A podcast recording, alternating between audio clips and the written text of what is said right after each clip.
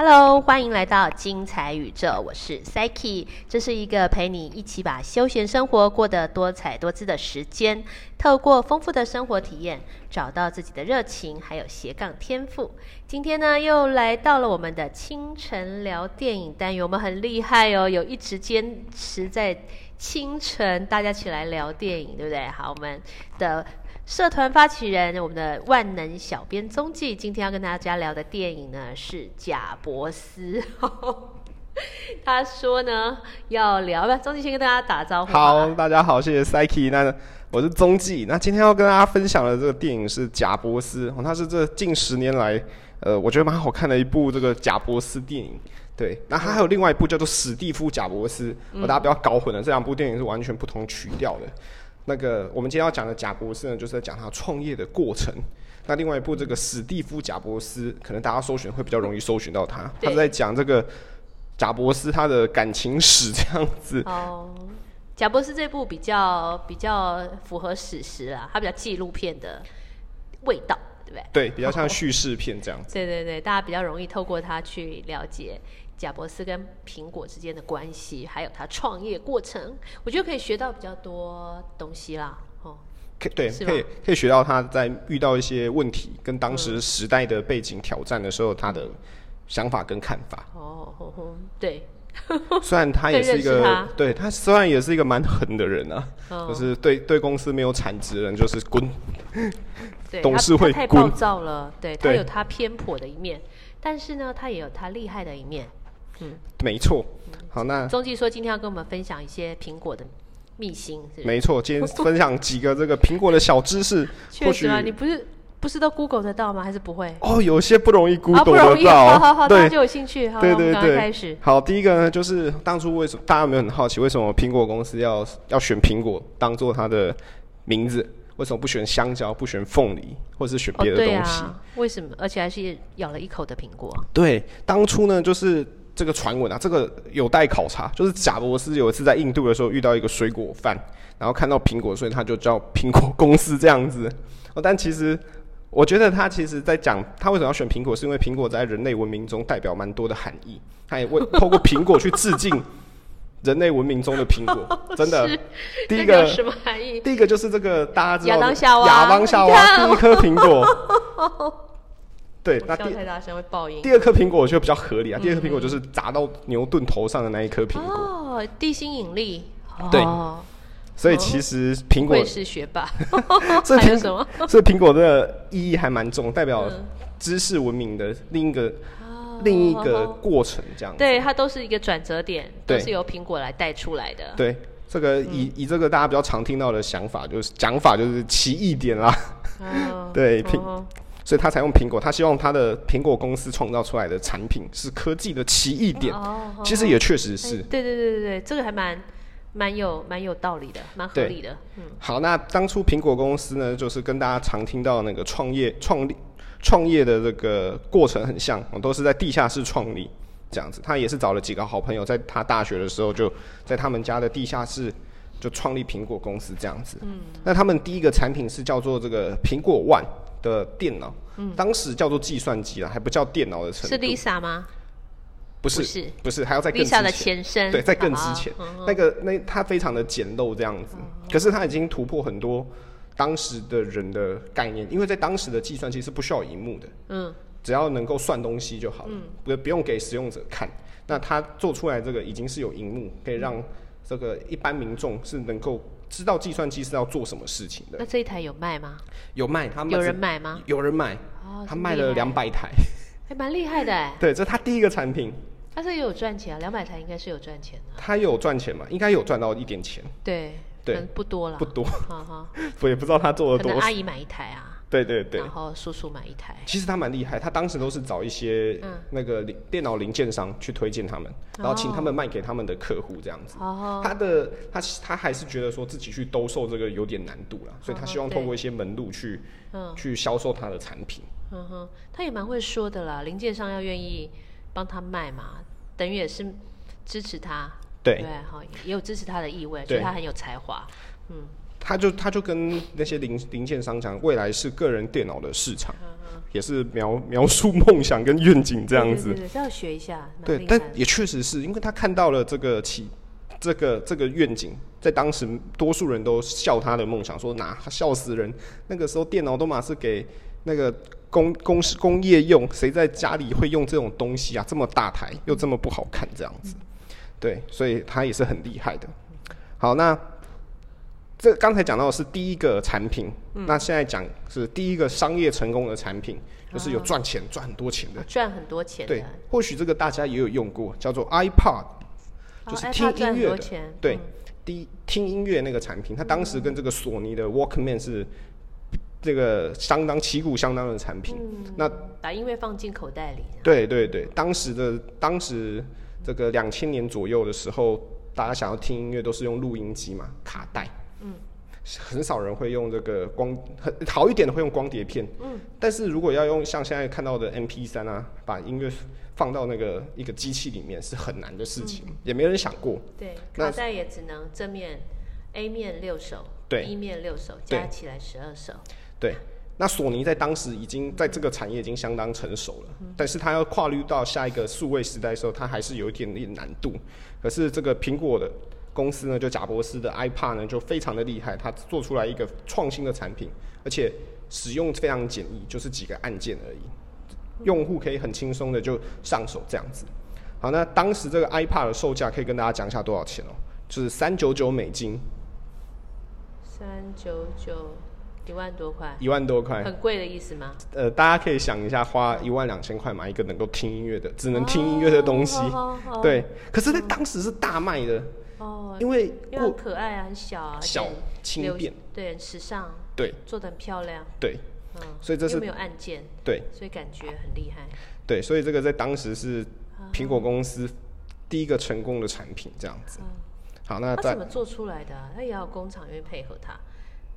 其实它本身的技术含量就就够，但是，哦但是我觉得在那个时代，我觉得在那个时代背景下，应该有，应该在在戏谷应该有蛮多工程师已经做出类似的东西。啊可是他会大卖，原因是因为他的，他很会卖，我觉得是跟他跟他设计有关系。因为贾博士在设计产品的时候，都是有想到用户的感受，对工程师是不会想到是不会的，他只会想要功能，我要把对，我毕生所学通通放到一台机器里面，所以会弄得很复杂。嗯，可是贾博士他在设计产品的时候，他会弄的对。是使用者就很容易上手。这个还蛮蛮不一样的，对，像因为他不是工程师啊，对对对，因为他不会嘛，哈，还他是他会，他不可能会吧？他也他没有念完，他只念一年，他可能不太会，但他可以找到会的人。对他找到会的人啊，因为他还不会啊，他只是高中这个结束，然后大学一年嘛，应该还不到对。会写程式，所以应该不太可能有工程师的能力，对，所以也没有工程师的这个阻碍桎梏，这样是这样子吗？我觉得是应该是这样子。这样好负面，不会不会这样，所以大家看到这个现，哪怕到现在的苹果产品，基本上都是很简便的，嗯就是造型都很统一，然后使用上也不会特别的复杂，这样子。真的，对，所以其这也是为什么它能够击败索尼的原因，因为索尼的这个 Walkman 有很多种类型的品的的形式嘛，对，但是都没有打过打败过一台 iPad 这样子。嗯，对，好，那第四个呢，就是这个苹果的总部是位于加州，那它的有一个很知名的建筑物叫做飞碟。好，我们接下来要进入苹果公司，对不对？飞碟，对，苹果公司它的总部是位于加州，那它的这个建筑物叫做飞碟或是飞船。虽然我觉得那个看起来比较像是甜甜圈呐、就是一个对。圆形的东西这造样子。型。很奇特，没错，没错，蛮可爱的啊、其实。应该蛮多人应该蛮多人向往去那边工作对啊，就看起来很标新立异，对，很帅很炫很炫，因为不是一般的那个高楼大厦这样子。我觉得这些新创公司都很特别，他们都喜欢把他们的建筑物叫一个很特别的名字这样子。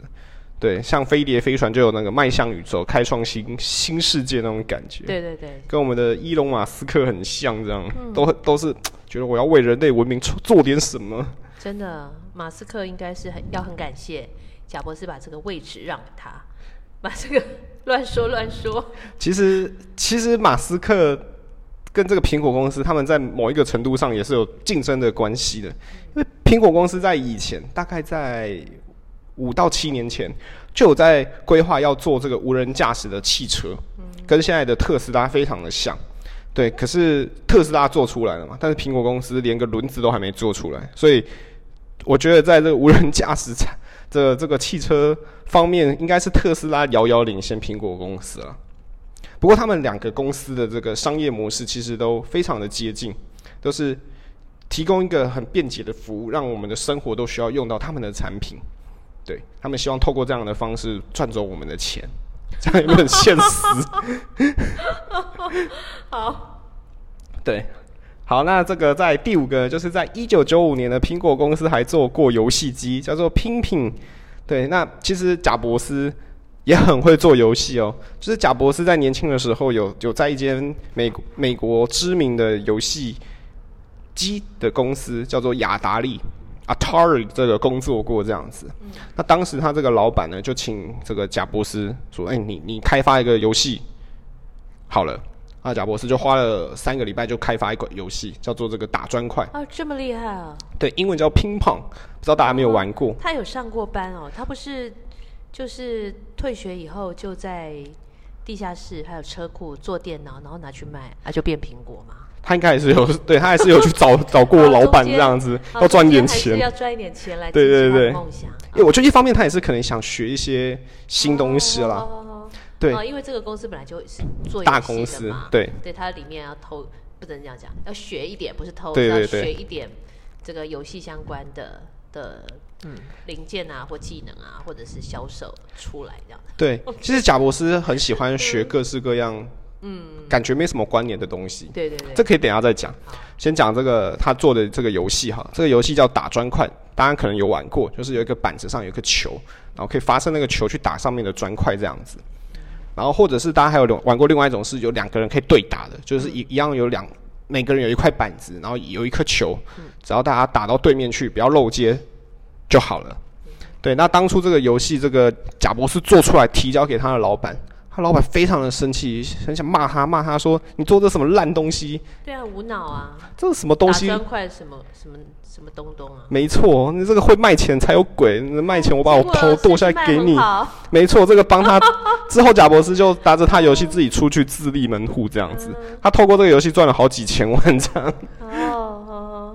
所以这个这件故事跟大家给我们一个启发，就是当我们做出来一个东西，老板觉得这是烂东西的时候，大家可以不用觉得伤心，因为有可能这东西是非常卖卖钱的。这也告诉我们可以出去自立门户了，这样子。对，蛮厉害的。后来这个雅达利公司也也也也把这个美国的游戏机市场一度毁灭，这样子。只要在那个时候的美国讲到游戏机，就就非常的恐怖，就觉得做那什么烂东西，做那是什么东西啊？就是来骗钱的这样子。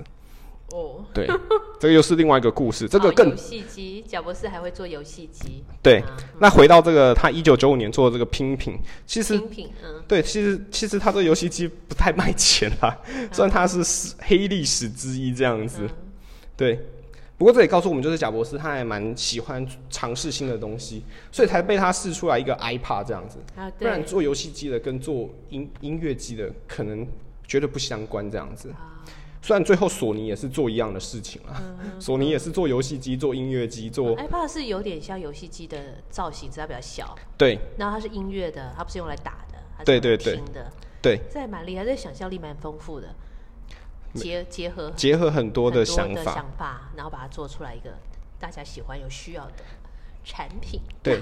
那我们现在讲 iPad 吗？对，我们现在讲第六个。第六。个小知识就是这个。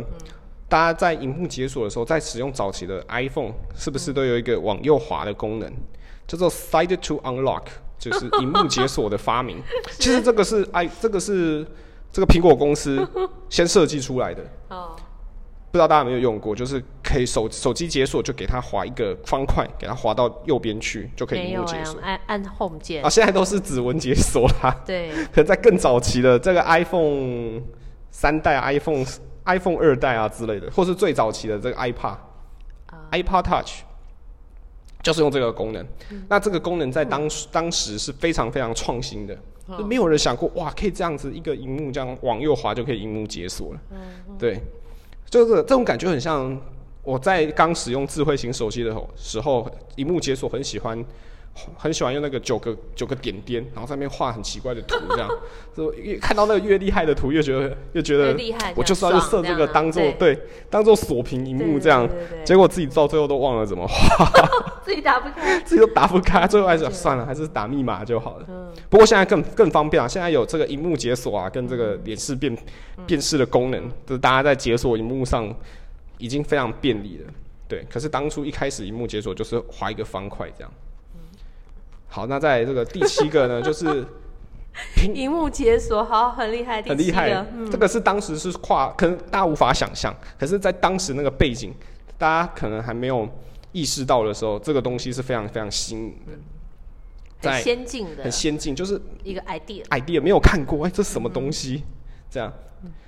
然后在第七个呢，就是在一九九七年呢，苹果公司就有设计一系列的广告，叫做 Think Different。这个其实到现在他们都还有，就是贯穿他们的这个中心思想，就是他们要做跟市场上不一样的东西，嗯，要想的跟别人不一样。那这个广告都会拍的用不同的方式去拍，让展现出他们创新创意的部分。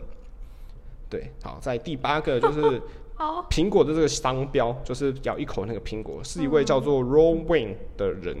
当时在一九七六年的时候，哦，应该在一九七六年更之前，就是设计出来的。嗯，他算是创始人之一，这样子，所以他当时拥有这个苹果十趴的股份，嗯，蛮高的哦，蛮高的啊，十趴。但是呢，他在这个苹果公司还没有红起来之前，在一九七六年就把他的股份全部都卖掉。哎呀，怎么不卖给我呢？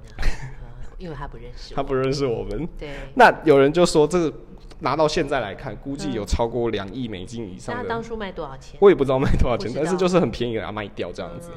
对，这个换算到现在可能有超过两亿美金的的价值这样子。对，谁也没有想到啦。对，这个世界改变太快了。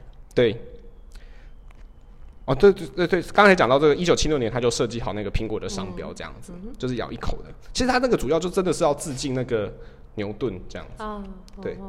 蛮有意义的啊，致敬牛顿，因为他觉得牛顿就是科科学家嘛。嗯，之前我讲到炼金术师，他也算是一个炼金术师这样子。牛顿。对。好，在第九个就是平，其实 iPhone 跟 iPad 跟这个这个这些东西在一开始的大小是是固定好的，是不像现在还有什么 iPhone 十五 Pro、iPhone 十四 Pro 越做越大只这样子。其实没有，一开始 iPhone 就是小小只的。其实这是贾博士的坚持。因为他他就是觉得说，一只手一只机器就是能够在手操操作，就是握在手上有一种掌控感。对，大拇指就可以，就四个手指握，大拇指就可以操控。对，对我也喜欢这种感觉。他没有想要把它做那么大。对。他为什么会做这个？是因为这个他有参考这当那个以前的这个黄金比例。希腊数学家的一些 留下来的东西，达哥拉斯吗？对，好，他们有参考这个，他觉得这个就是 iPhone 的黄金比例，就是那个大小这样子。可是现在为了商业化，它越做越大只。那不然如果不差不多这个大小？对，如果他不做个 Pro，不做个 更大只的，是就不会有人买了。嗯，所以这个事情也是要跟大家讲说，不是说贾博士做任何决定都是对的。其实其实把它把 iPhone 做大一点，也是还是有人买，哦，而且还卖的很好。好好，对，所以如果贾博士还在世的话，可能现在到 iPhone 十五，今可能今年就要出 iPhone 十五，可能都还是一样的大小这样。对啊，这样比较好啊。他会非常坚持说，你哪怕要卖大，你就是要一定要做一只 iPhone 十五，不有敢反对的，说不行了，通通滚蛋。他可能就这样跟他员工讲。对对对，我还这这一点我还蛮支持他的。因为他就是要做一个单手滑的手机啊，对，你要大，你就是用 iPad 嘛，会用 Mac 嘛，用电脑这样子，他很坚持这件事情。你要手机就是要这个这个尺寸，这个黄金比例的希腊数学家的黄金比例尺寸。对，所以他这个在贾博斯在过世前设计的最后一最后一个苹果产品就是 iPhone 四，所以大家有机会可以看到或是能够拿到 iPhone 四的话，尤其是 四 S。四 S 那个就是他心目中最完美的 iPhone 的大小，哦，就是一只手 4S 可以用现在已经不。能用了。呃，肯定不能用，可能要找到还有点难度这样子。嗯，对，其实这个背景跟当时的 Samsung 有关系啊，因为这个 Samsung 跟这个苹果公司在当时是非常打对台的这样子啊。看到 Samsung 越出越大只，苹果公司就觉得不行，我要我也要大只才能够抢占市场，所以才会有后面的这个加大版啊、Pro 啊越来越大只这样子。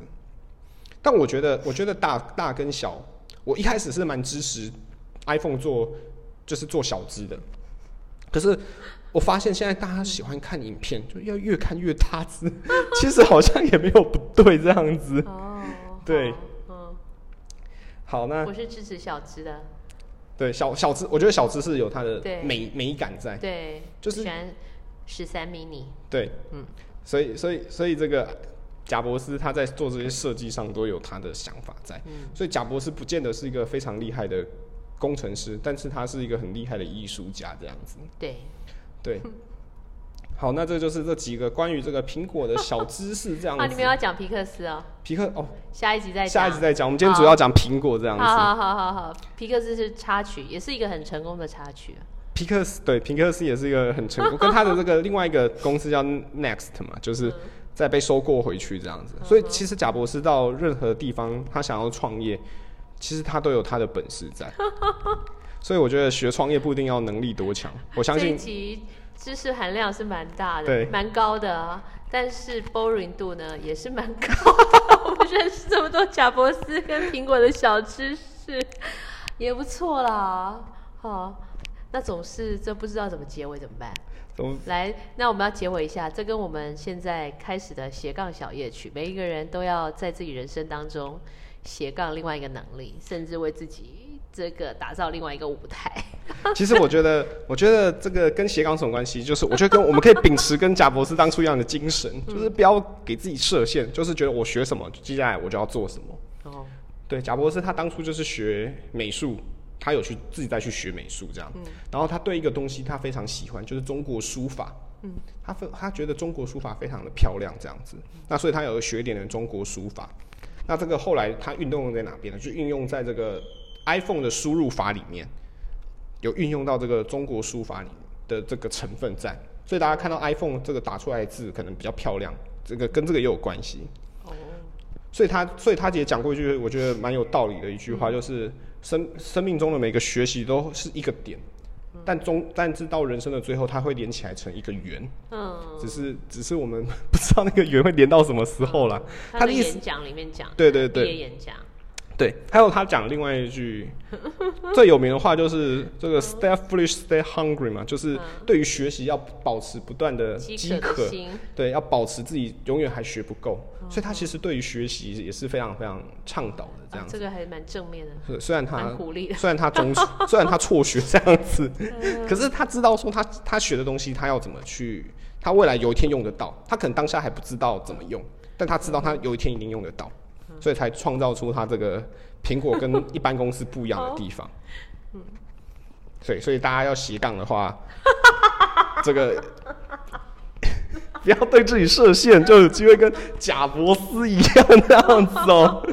这个接的有点硬，但是也是 OK，因为贾伯斯本来身上就有很多特质是我们可以学习跟参考的。对，好，那跟斜杠的关系是什么呢？不会，我们下一集再继续聊，好不好？然后今天跟大家聊的电影就是，呃，二零一二零一13年年这么久了，已经快十年十年欸了，刚好。啊、的这个电影叫做《贾伯斯》，这个是比较有点纪录片、叙事片性质的电影，可以让你更了解一些苹果公司从一开始到现在，他为什么会这么成功？你拿的手机是 iPhone 吗？的一些小故事，很有、很有、很有、很有。嗯，含金量对不对？很有含金量含金量很高的哦，智慧的笑结晶这样子智智慧的结晶哈，也是我们这个万能小编踪迹找了很多资料跟大家分享哦。好，那我们今天时间就到这边，谢谢大家，拜拜。那你要打招呼啊？好，大家拜拜，下次再来讲这个为什么苹果公司赚钱。哦，这可能大家更有兴趣嘛，斜杠也是赚钱也是必须的。对，其实这个不管做任何的创新，最后还是要回归到市场上，所以商业模式很重要。好，下次来讲没错我的商业模式。好拜拜。